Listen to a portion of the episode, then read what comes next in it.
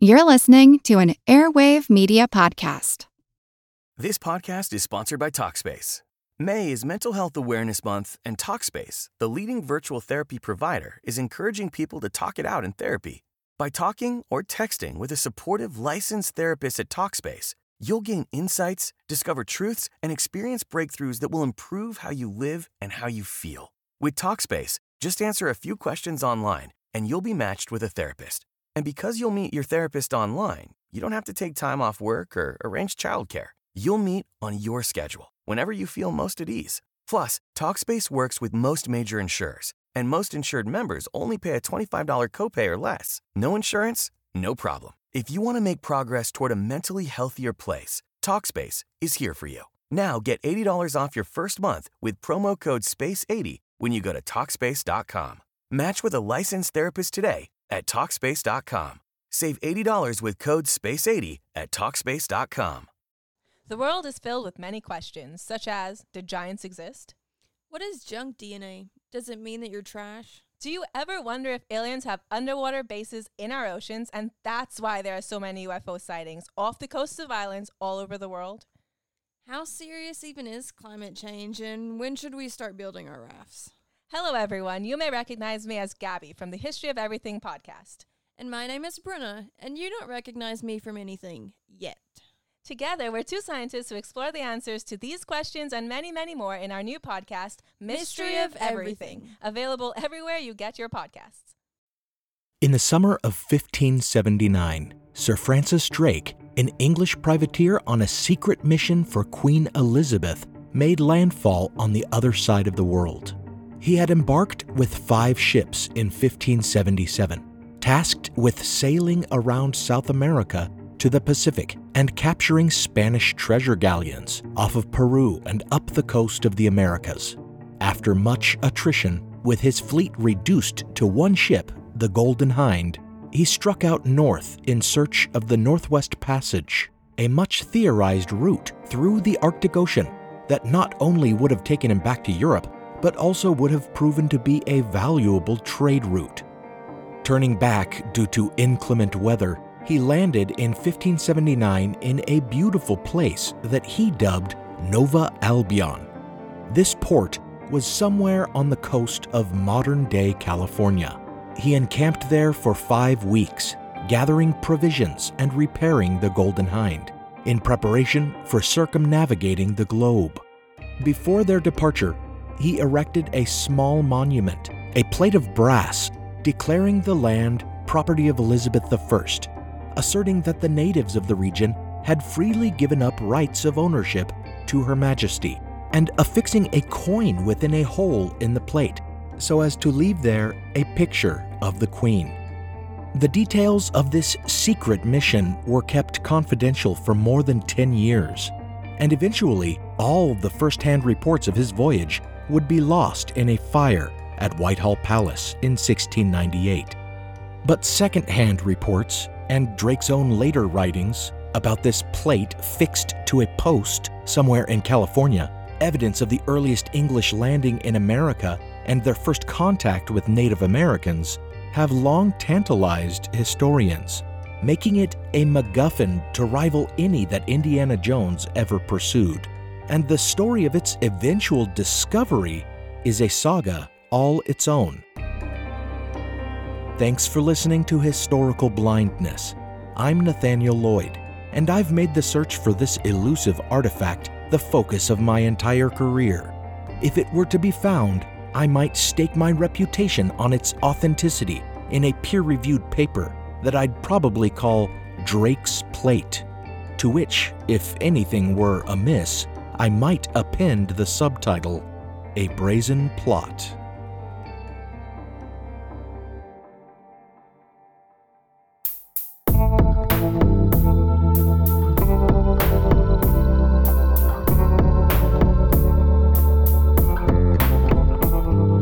In the introduction of this paper, I'd certainly want to thank all the investors and supporters of the academic study. So here I'd especially like to thank Karen, who, after my recent announcement that I'd be suspending the billing of my patrons during the pandemic, chose to bankroll this project with a generous one time donation on my website. Thanks again, Karen. In this episode, I tell a story that I wanted to include in my episode on E. clampus vitus, but it was too big to encompass in a mere paragraph at the end of the episode. It involves some prominent members of the Yerba Buena chapter Redivivus, which was responsible for reviving E. clampus vitus in the 1930s. This group's rank and file was full of professional historians, officers of historical societies, journal publishers, and artifact collectors. One among these was the famed historian of the American West, Herbert Eugene Bolton, the originator of an entire theory and school of American historiography, whose principal tenet was that U.S. history can only be properly understood in context with the history of all colonial powers and other American countries influenced by colonialism. He spent most of his career at the University of California, Berkeley, where he helped to establish the Bancroft Library as a major center for research. It was here that he held forth in classes of up to a thousand students about the legendary lost artifact of English colonialism that haunted him the brass plate reportedly left behind by Sir Francis Drake at his landing place in California. It was a mystery he had always hoped to solve before the conclusion of his long and lauded career, and he regularly urged his students to search for it, marshaling them to his cause like his own personal expeditionary force. Thus, it perhaps did not come as much of a surprise when, in February 1937, someone came to him with an artifact that appeared to be the very plate of brass he had so long yearned to hold in his hands. And what better person to scrutinize such a find and verify its authenticity? Surely he, of all experts, was best equipped to detect a fraud. But could the desire for it to be genuine have clouded even this eminent scholar's shrewd judgment?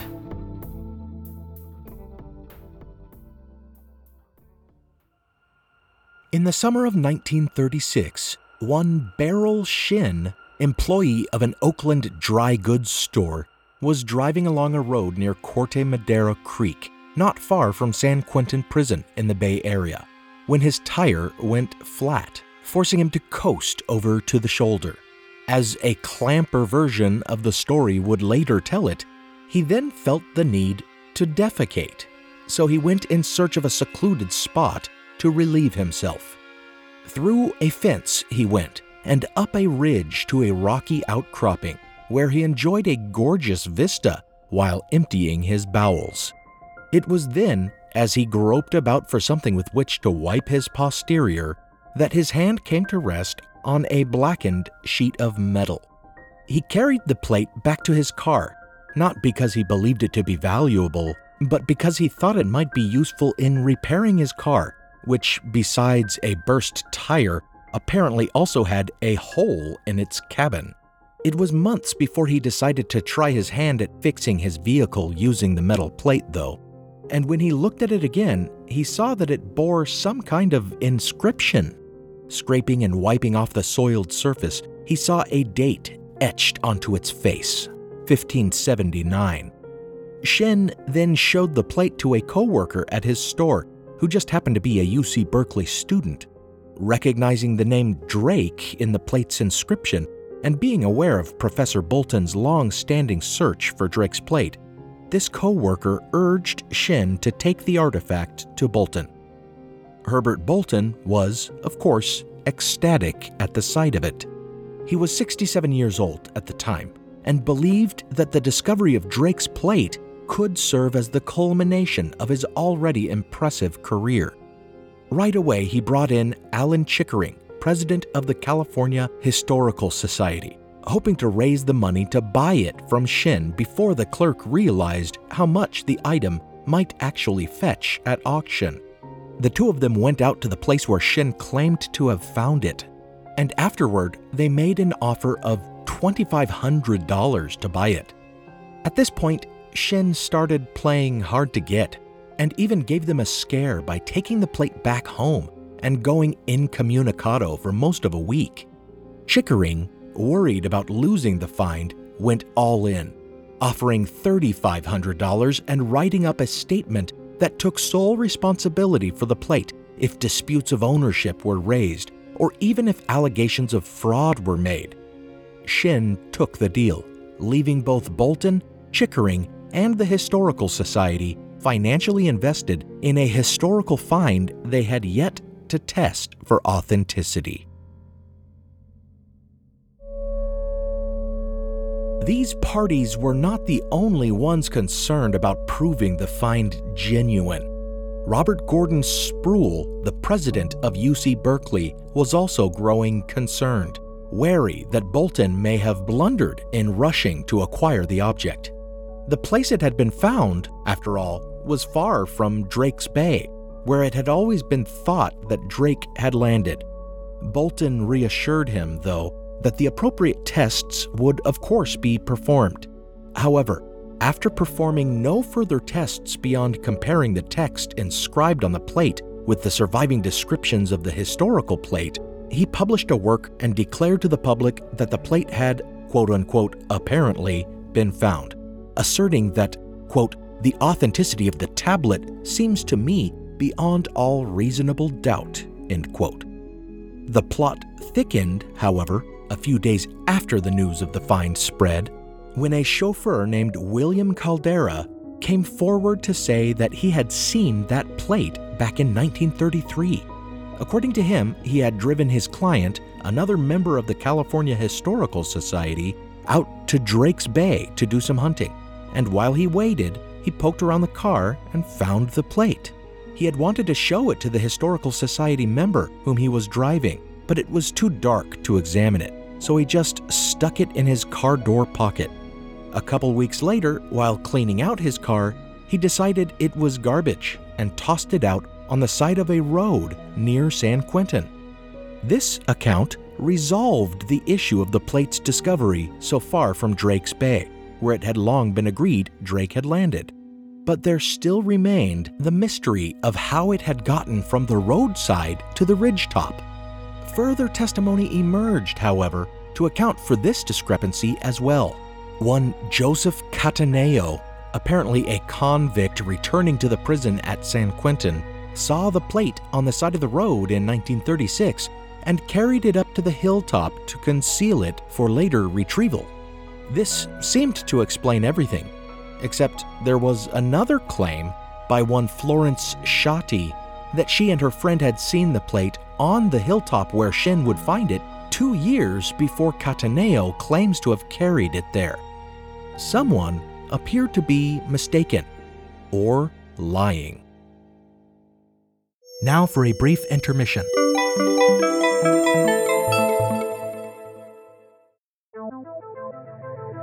The Mall, a staple in the American pastime since the mid 20th century. Though some still thrive today in all their retail glory, others have fallen to the rise of our technology. So grab a hot pretzel and find a hard bench on which to relax, underneath a beautiful enclosed facade. And join me as we discuss the history of malls.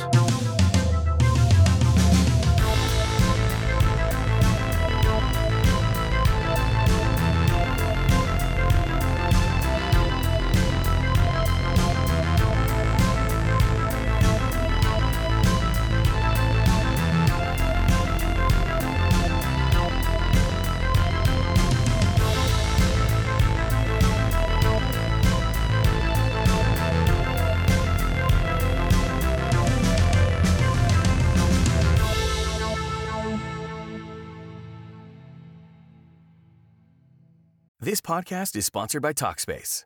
May is Mental Health Awareness Month, and Talkspace, the leading virtual therapy provider, is encouraging people to talk it out in therapy.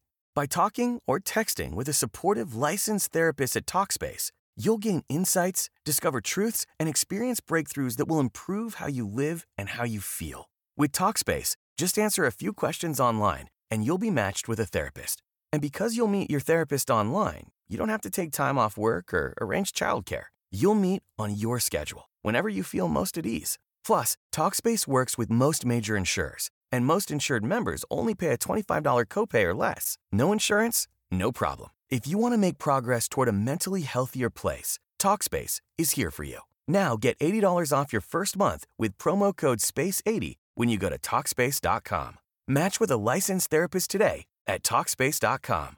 Save $80 with code SPACE80 at Talkspace.com. Now, back to the show.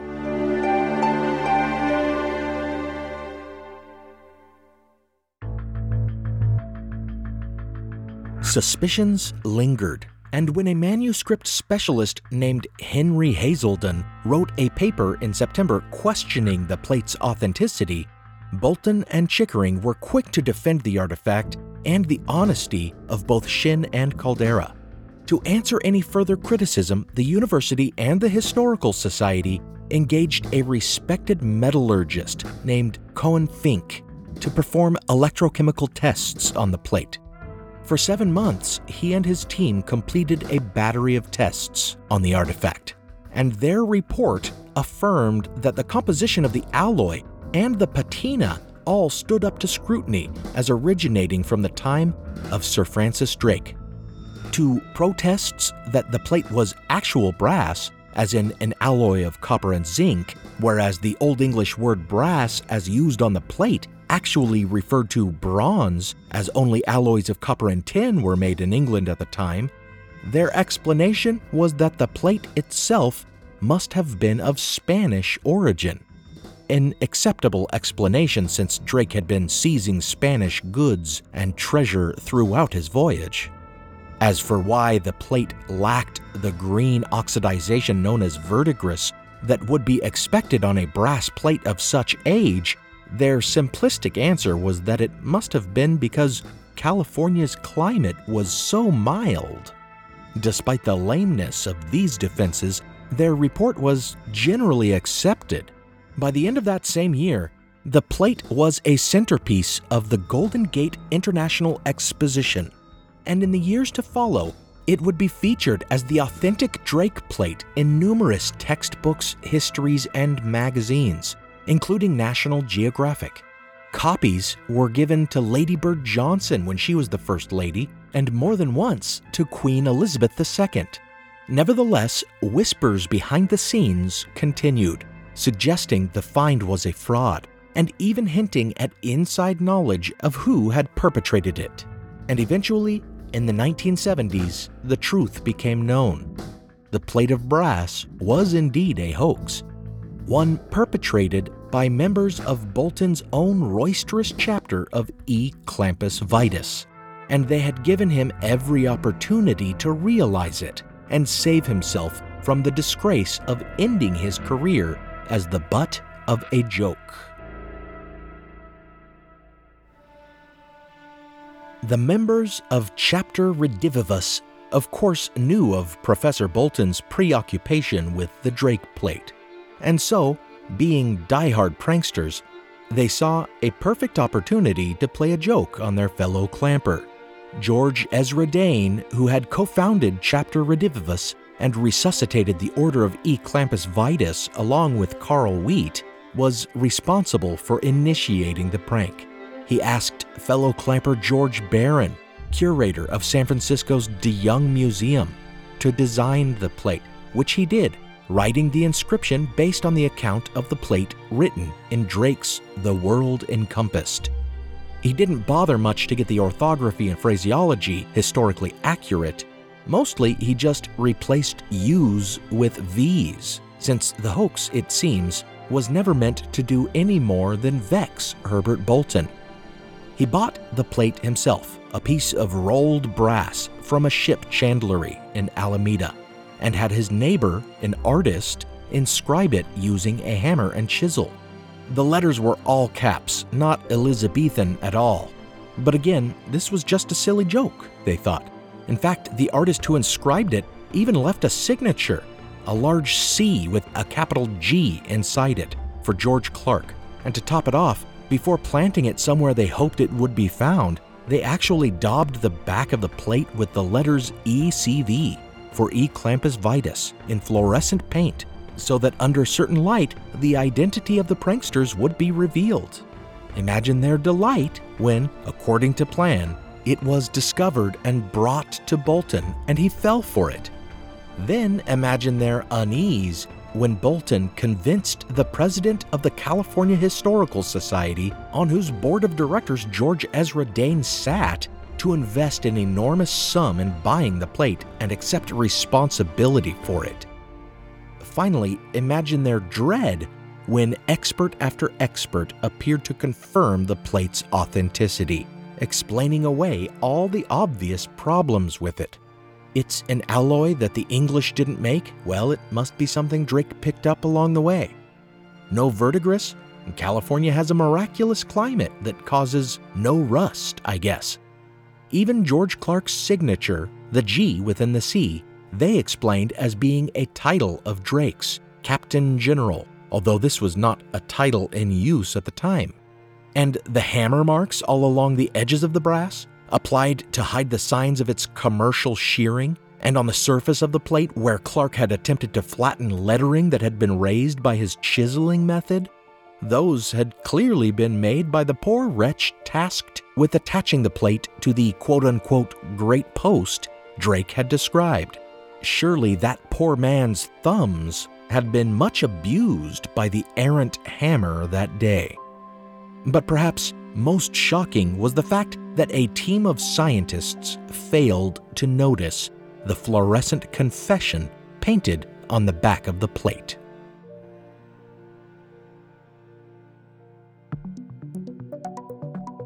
Dane and the other clampers in the California Historical Society could not easily come forward once the hoax had gone that far. So instead, they tried to nudge Bolton into a realization of the fraud in May, the month after Bolton's initial pronouncement of its authenticity, his clamper friends dedicated a plaque near Tuolumne City that was itself a brass plate with chiseled lettering that replaced U's with V's. This one was dedicated by Chief William Fuller of the Miwok tribe, and it revoked the grant of land supposedly surrendered to Sir Francis Drake and Queen Elizabeth so long ago. Clearly, at least in part, the stunt was meant to show Bolton how a similar plate could easily be manufactured.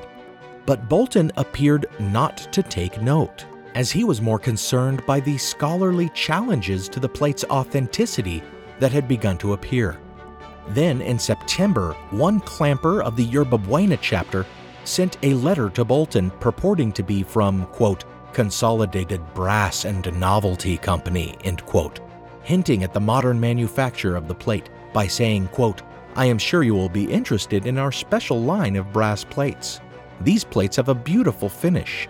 We make them in all sizes and shapes and in a variety of scripts and dates.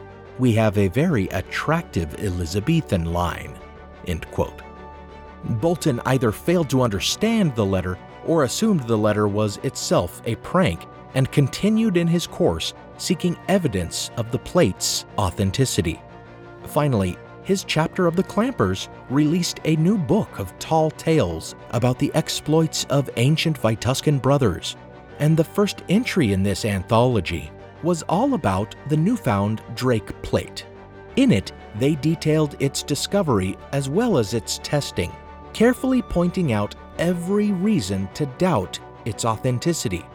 It featured a frontispiece drawing of the ancient chief Hayo of the Miwoks, who was said to have given his tribe's land to the English, and in their version was said to have used the plate as a piece of jewelry after Drake left. Around his neck in the sketch, he wore the plate, on which can be seen the letters ECV, a hint at the invisible signature on its backside and in their account, it even indicates that these letters can be seen using ultraviolet fluorescence or infrared light. According to their fanciful version of Drake's account, the plate had been inscribed by Drake's chaplain, a member of E. Clampus Vitus. And so, cleverly, the story ends with the confession, hidden in plain sight, that the plate was, quote, the rightful property of our ancient order. End quote.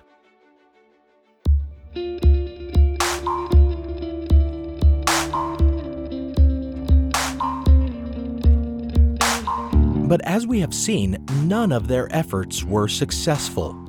Professor Herbert Bolton was so intent on this artifact being the real deal that he made sure it was found to be so, and he was aided in his endeavor by many a scholar and scientist who likewise wanted to believe. Dane and the other clamper perpetrators of the fraud simply gave up and let their prank become accepted history, thereafter only discussing their part in the hoax in whispers. Eventually, long after Bolton went to his final rest satisfied with the plate's legitimacy, these whispers caused other scholars to look closer and to discover the fraud. And so today, this is no longer a blind spot. However, enough unanswered questions remain that some continue to have doubts. When did the clampers create the plate, and where did they plant it? it seems impossible that they would have planted it anywhere other than Drake's Bay. So, had they been disappointed when their fake plate disappeared, and then surprised when it appeared again, all the way over by San Quentin, and still made its way to their mark, Bolton? Or was Shinn working for them? If so, what about Caldeira and the others with their conflicting testimonies? Some have even suggested that there were two plates that which had been found in Drake's Bay and lost again years later, and that which had been brought to Bolton. Could one of them have been the real Drake plate? Or is the real plate lost forever, a missing piece of our past? Or was there never a plate to begin with, as some have suggested? And was the whole story of a monument marking a land deal with the natives concocted by Drake to strengthen English colonial claims in the New World?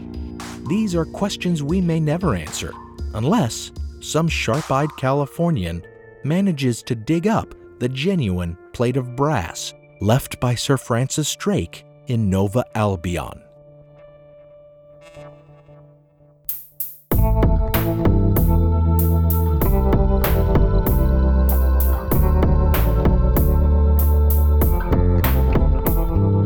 Thanks for listening to this blind spot. Special thanks goes out to my partner patrons, Joe, Jacob, Robert, and Diane. Thanks for recognizing the historical value of this show when you came across it out in the wilds of the internet. Some music on this podcast was provided by Alex Kish. Visit alexkishmusic.com and contact him to get compositions for your own projects. Additional music from Kai Engel, licensed under an International Creative Commons Attribution License. Check out the show notes for a list of the tracks used. Be sure you visit patreon.com slash historicalblindness and pledge to get ad-free episodes and exclusive content. I just released a tie-in to these Clamper episodes about hoaxes related to the gold rush. Follow the show on social media and give it a review when you can. And read my novel, Manuscript Found.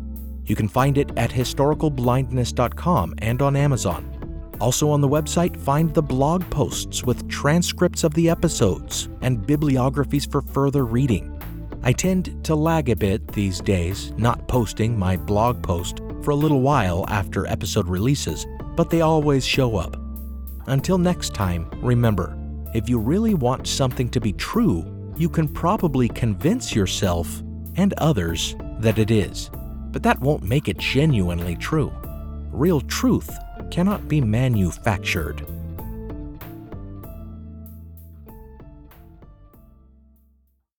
This is the story of the one. As head of maintenance at a concert hall, he knows the show must always go on. That's why he works behind the scenes, ensuring every light is working, the HVAC is humming, and his facility shines. With Grainger's supplies and solutions for every challenge he faces, plus 24 7 customer support, his venue never misses a beat. Call click grainger.com or just stop by. Granger, for the ones who get it done.